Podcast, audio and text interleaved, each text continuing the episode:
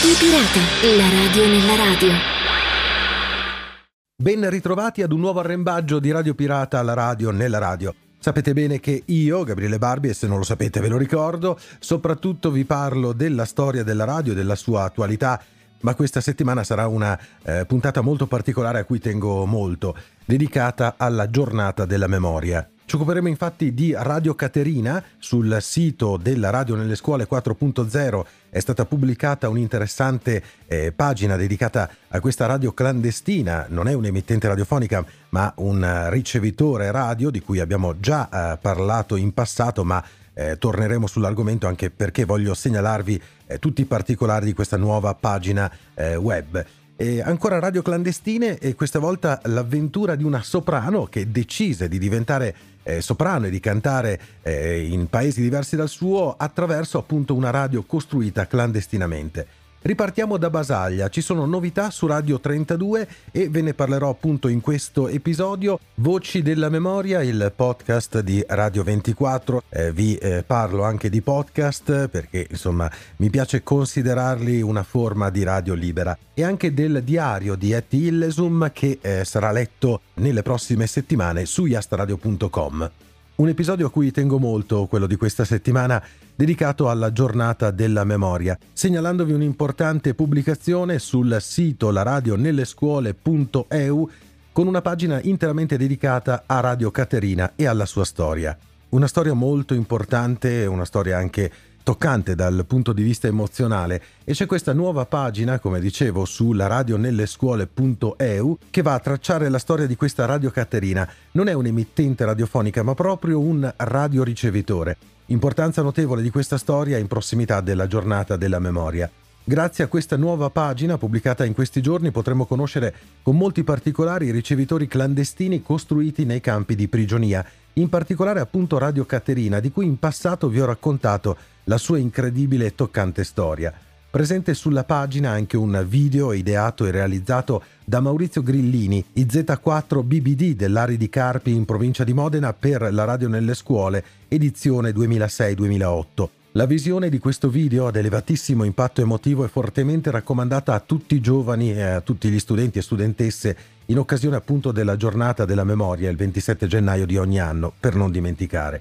Ci sono i contributi a cura dei mentori della radio nelle scuole 4.0, Daniele Raimondi, IK3VII, Mimmo Martinucci, IN3 WWW e Andrea Borgnino, IW0HK con la trasmissione Interferenze del 6 giugno 2019 sulle frequenze del D-Day che segnarono lo sbarco in Normandia degli alleati, le trasmissioni in francese di Radio Londra per la Resistenza e con la poesia di Verlaine trasmessa come segnali d'inizio del D-Day e due bollettini della BBC e di NBC Radio che annunciarono l'inizio dello sbarco. Ho dato volutamente, visto l'argomento in questione e vista l'importanza dei radioamatori, le sigle di questi radioamatori, eh, quei codici che mi avete sentito pronunciare poco fa, appunto sono eh, i nominativi ufficiali dei radioamatori. Ma tornando alla pagina del sito, ci sono anche alcuni esempi di sezioni arie e scuole che hanno riprodotto fedelmente questa Radio Caterina e una panoramica sugli articoli di Radio Rivista, che è l'organo ufficiale eh, dell'Associazione Radioamatori Italiani, che hanno raccontato appunto Radio Caterina. Nella pagina sono presenti anche dei contenuti audiostorici del D-Day del 6 giugno 1944, uno fra i primissimi annunci di inizio dello sbarco in Normandia e trasmesso dalle emittenti radiofoniche degli Stati Uniti.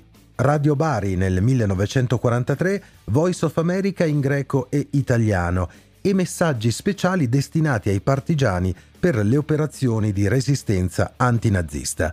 Esiste una vastissima letteratura di ricevitori radio utilizzati in clandestinità nei campi di prigionia, ma troppo spesso questi documenti sembrano puro frutto della fantasia di registi o di romanzieri.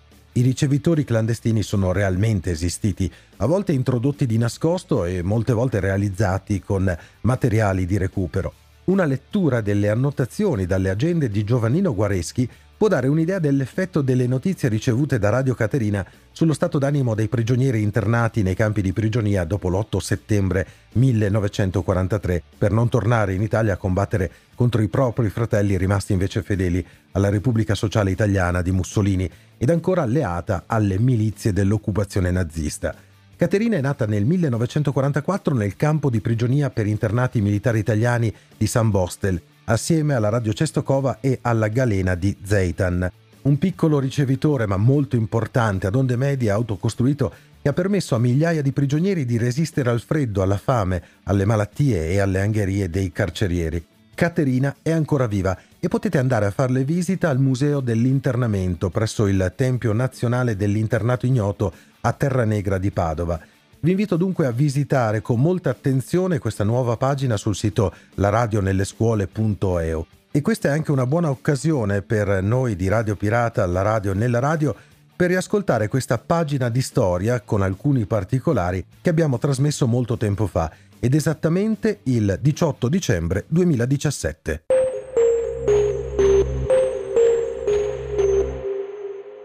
Torniamo ad occuparci della storia della radio e questa volta ci occupiamo della storia di Radio Caterina. Non è un'emittente radiofonica, ma è una vera e storica radio, la Radio della Speranza, costruita da un pugno di uomini figli dell'impegno italiano, internati nel campo di concentramento nazista di San Bostel nel marzo del 44 e ci riporta indietro in un lontano tempo. Ora che siamo immersi in un'epoca dove transistor, circuiti stampati troneggiano dall'alto della loro vastissima diffusione e nell'epoca in cui la tecnica ha raggiunto livelli fino a poco tempo fa quasi impensabili, la vicenda di questa Radio Caterina ci trasporta in un'altra dimensione, più semplice e se volete anche più primitiva, ma sicuramente davvero affascinante. E grazie anche a questo articolo pubblicato molti anni fa su Radio Rivista. Il nome stesso che fu dato a questa radio, Caterina appunto, ha il sapore dell'estrema semplicità dell'invenzione ed è proprio da cose comuni che è nato questo marchingegno. La radio in questione è un apparecchio ricevente ad una valvola del tipo a super reazione in onde medie e fu ideata e costruita e usata appunto nel campo di San Bostel, nella Germania nord-occidentale, da alcuni ufficiali italiani. Caterina alleviò l'angoscia della prigionia di migliaia di uomini, grazie alle notizie che si potevano ricevere da Radio Londra, Berlino, Parigi, Busto Arsizio e Bari, che annunciavano l'approssimarsi della liberazione. La radio nacque quasi dal nulla. Il primo elemento fu una valvola, fatta entrare furtivamente nel campo, nascosta nella borraccia del tenente Martignago, vero e proprio mago nell'organizzazione della sorveglianza. Da questo semplice ma essenziale elemento prese vita Caterina. Attorno alla valvola, con infinita pazienza, e dopo mesi di esperimenti, il capitano Aldo Angiolillo e il sottotenente Oliviero Olivero costruirono quella che può essere definita la radio della speranza. Il capitano Aldo Angiolillo era l'infaticabile costruttore di resistenze, pile e condensatori ricavati da barattoli, stoffa e cartine di sigarette. Il sottotenente Olivero invece era l'ideatore del circuito radio e l'operatore d'ascolto, nonché egli stesso parte integrante del ricevitore, del quale, tenendone il filo in bocca, costituiva l'antenna antenna cercando continuamente le migliori condizioni di ascolto muovendo un piede più o meno vicino al pavimento bagnato. Può sembrare impossibile che un ricevitore così precario con un auricolare di latta e alimentato da pile evanescenti riuscisse a captare segnali deboli e lontani nel marasma dei disturbi potenti e vicini irradiati dai nazisti per impedire l'ascolto delle radio straniere.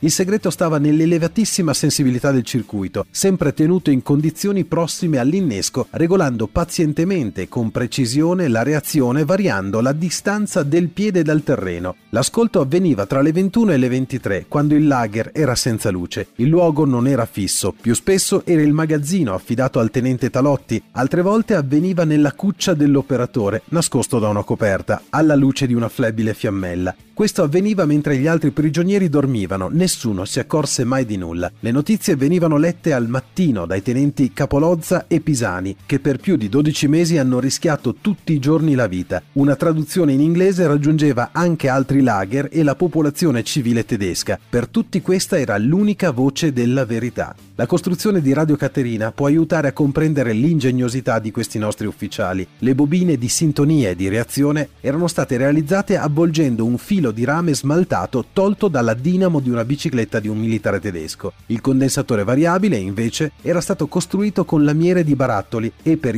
isolante della celluloide. Con stagnola e cartine di sigarette era stato costruito il condensatore fisso. La resistenza aveva preso vita partendo dalla graffite per matita, mentre la batteria di accensione era stata costruita con il carbone e la polvere recuperati da una pila esaurita tedesca, con la lamiera di zinco ritagliata dal lavatoio, mentre per l'elettrolito del liquido dei sottaceti trovati nei pacchi viveri dei prigionieri francesi che a differenza di quelli italiani erano assistiti dalla Croce Rossa Internazionale. La batteria nodica infine era stata fatta con delle monete di rame da 10 centesimi, alternate a dischi di zinco e di stoffa imbevuti negli elettroliti, liquidi vari come l'aceto oppure dell'ammoniaca ricavata dai pozzi neri o anche acidi presi dall'infermeria. Nacque così Radio Caterina con semplicità ed ingegno, un esempio per gli odierni amatori di radio, sempre alla ricerca di nuove componenti tecniche. Non occorre essere troppo esigenti per ideare un apparecchio di ascolto. Questi due ufficiali, Oliviero e Angiolillo, che infatti fabbricarono la loro radio dal niente, possono essere considerati a pieno titolo tecnici autocostruttori dell'affascinante mondo dei radioamatori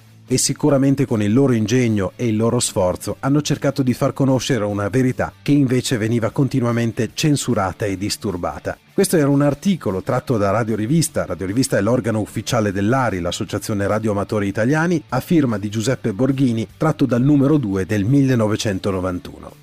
Pensiamoci ad un'esperienza del genere a un momento così importante quando abbiamo sotto mano adesso radio, smartphone, qualsiasi tipo d'apparecchio, ma in quei tempi per sentire una voce, per sentire delle notizie, per cercare di sentire la verità non era così semplice.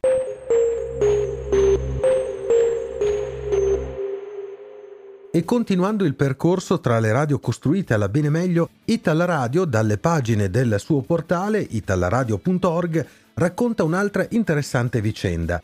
Il soprano di origine bulgara Raina Kabaivanska scoprì la grande Maria Callas attraverso una radio costruita clandestinamente. L'episodio è ricordato in un'intervista concessa alla rubrica di Rai News 24 Tutti i frutti del 6-7 gennaio 2023. Erano anni duri e l'ascolto delle radio internazionali una necessità. Non facile però, tuttavia i concerti della radio italiana arrivavano tramite la radio. Come andò lo spiegò con maggiori particolari la soprano Kabaivanska al Corriere della Sera nell'edizione di Bologna del 25 dicembre 2021. Siamo nella Bulgaria di fine anni 50, gli anni del comunismo più nero del suo paese. Ricordava così il soprano nell'intervista a Margherita Montanari quando era vietato ogni contatto con il mondo occidentale, ma un suo amico riuscì a costruire una radio. Di nascosto passarono le ore ad ascoltare le stazioni internazionali, fino al momento in cui la radio captò una stazione che passava voci sublimi. Opere di Verdi, capolavori di Wagner e Puccini, erano i concerti di Martini e Rossi che passavano anche Maria Callas. Fu in quell'occasione che la soprano decise che avrebbe cantato anche in Italia. I concerti Martini e Rossi, sponsorizzati dalla nota casa di liquori, presero avvio alla radio italiana nel 1936, sospesi poi nel 1943, ripresero dal 1945 al 1964 ogni lunedì con oltre 350 edizioni curate dall'EIR e poi dalla RAI con la propria Orchestra Sinfonica di Torino.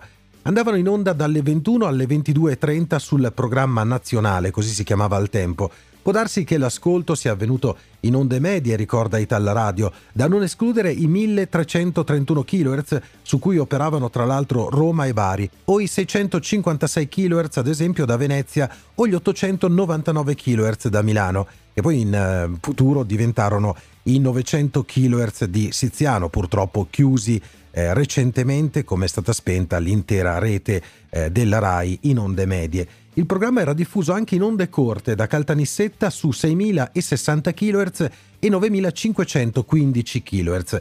Non sapremo mai probabilmente la frequenza esatta di quella radio, ma tanto bastò a impostare una carriera eccezionale, commenta Ital Radio. Vi invito a visitare italradio.org dove potrete trovare anche i link all'intervista e interessanti immagini d'epoca e soprattutto perché italradio.org è un portale che si occupa di eh, radiofonia italofona nel mondo ed è sempre aggiornato su quelle che sono le novità, ma anche le pagine di storia che riguardano appunto le radio che trasmettono in italiano in tutto il mondo.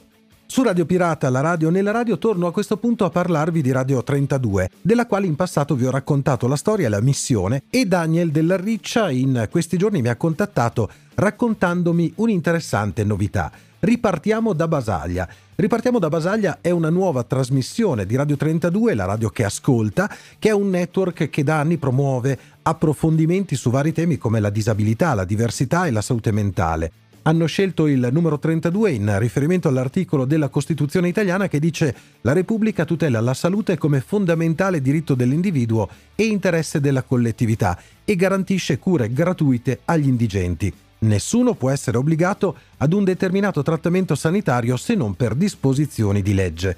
Radio 32 è un network che unisce varie trasmissioni, come a tutta radio, accesso totale, Acculturation, Music Time e inoltre negli ultimi anni si occupa anche di promuovere e divulgare attraverso trasmissioni e dirette dedicate a giornate a tema come il Disability Pride, giornata della disabilità e iniziative delle passeggiate inclusive, ossia manifestazioni dimostrative per le strade dei quartieri di varie città italiane, da Roma a Torino, durante le quali i partecipanti possono vivere l'esperienza di come ci si sente ad avere alcune patologie fisiche, attraverso strumenti come bastoni, sedie a rotelle e bende e hanno partecipato anche persone con disabilità occulte, ovvero quelle che purtroppo nel 2023 ancora non sono descrivibili, tanto che gli esperti del campo a volte non riescono ad immedesimarsi con i pazienti.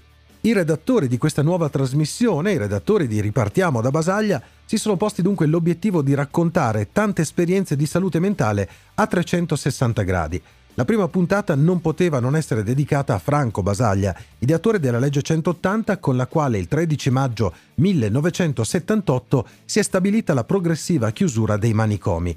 Nella puntata successiva si affronta il tema della salute mentale con Alessandro Stella, che è stato ricoverato all'ospedale Sant'Eugenio di Roma, ma anche ad Albano, proprio come Daniele Mencarelli, protagonista della serie televisiva Tutto chiede salvezza, tratto dal suo libro omonimo. Tra le esperienze di recovery in salute mentale, nella quarta puntata Anita Piccini descrive invece il suo percorso che inizia con un primo contatto al CSM di Tormarancia e continua al centro diurno San Paolo a Roma. Nella quinta puntata Daniel scrive la sua storia, raccontando le crisi epilettiche per poi passare a ricoveri psichiatrici. A seguire Federica Carbonin racconta la sua storia di persona ipovedente. Nella settima puntata hanno invece intervistato Andrea Terracciano, utente molto esperto di salute mentale, che ha descritto il suo parere filosofico sul tema. Ripartiamo da Basaglia è anche una trasmissione itinerante. Infatti le registrazioni sono state eseguite all'aperto tra le vie dei quartieri romani Montagnola e Pigneto, a Pomezia presso il centro diurno San Paolo, al Parco Schutzer, nell'Istituto per Ciechi Sant'Alessio, a Tormarancia e infine per ora a Roma 70.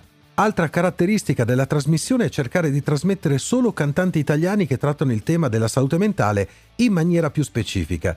Il programma vuole provare a diffondere le esperienze di disagio psichico, poiché questo è un tema di cui molti si vergognano, dato il pregiudizio che ancora colpisce molti pazienti psichiatrici. Perché ve ne parlo in una puntata dedicata alla giornata della memoria? perché nel 1973 Franco Basaglia descriveva la realtà manicomiale con una dichiarazione molto importante. Cinque anni dopo, il 13 maggio 1978, verrà emanata la legge che ha chiuso i manicomi in tutta Italia. Queste le sue parole. Il manicomio è un campo di concentramento, un campo di eliminazione, un carcere in cui l'internato non conosce né il perché né la durata della condanna affidato com'è all'arbitrio di giudizi soggettivi che possono variare da psichiatra a psichiatra, da situazione a situazione, da momento a momento, dove il grado e lo studio della malattia hanno spesso un gioco relativo. Complimenti dunque e buon lavoro agli amici di Radio 32 e a voi il promemoria del loro indirizzo radio32.net per ascoltare appunto tutte le loro trasmissioni.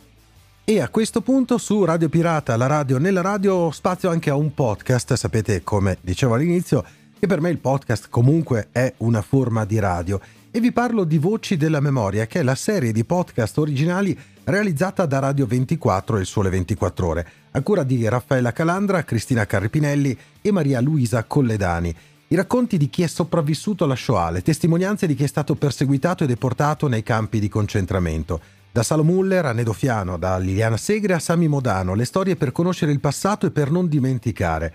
Nedofiano fu anche ospite in un'intervista di Alessandro Milan di Radio 24. Nella descrizione del servizio si legge Quando Dio mi chiederà cosa ho fatto in tutta la vita risponderò Io ho ricordato. Ogni giorno ci sono stati un numero sul braccio, dei buchi sulle gambe, ma anche un mattone e un profumo, a riportare Nedofiano al dovere della memoria. Figlio di ebrei della media borghesia fiorentina, con un padre fervente sostenitore del duce, fu deportato con tutta la famiglia ad Auschwitz dopo l'armistizio. Unico a sopravvivere perché aveva 18 anni, parlava tedesco e sapeva cantare, ha raccontato in un'intervista appunto ad Alessandro Milan nel 2008. A salvarlo a Buchenwald fu un soldato americano che profumava di un sapone all'arancia, un odore che ha continuato a volere con sé, come il mattone del forno crematorio 2 dove fu uccisa la madre. Nella vita del dopo fu la Milano Industriale ad offrirgli una nuova occasione insieme alla moglie e ai figli. Dopo anni di silenzi, Nedofiano decise di aprire la valigia dei ricordi davanti a ripetuti episodi di negazionismo e antisemitismo. Si è spento nell'anno della pandemia a 95 anni, lasciando a più generazioni il messaggio imparato nei lager è nell'ora più buia della notte che l'alba è più vicina. Ancora la giornata della memoria in questo episodio di Radio Pirata alla radio nella radio perché da mercoledì 25 gennaio Puffles Moss legge il diario 1941-1942 di Etty Illesum su yastradio.com. All'inizio di questo diario Etty è una giovane donna di Amsterdam, intensa e passionale, Legge Dostoevsky e Jung, è ebrea ma non osservante. I temi religiosi la attirano e talvolta ne parla, poi a poco a poco la realtà della persecuzione comincia ad infilarsi fra le righe del diario. Etty registra le voci dei suoi amici scomparsi nei campi di concentramento, uccisi o imprigionati. Un giorno davanti ad un gruppo sparuto di alberi trova il cartello vietato agli ebrei. Un altro giorno certi negozi vengono proibiti agli ebrei. Etty annota la nostra distruzione si avvicina furtivamente da ogni parte. Presto il cerchio sarà chiuso intorno a noi e nessuna persona buona che vorrà darci aiuto lo potrà oltrepassare. Ma quanto più il cerchio si stringe, tanto più Etty sembra acquistare una straordinaria forza dell'anima.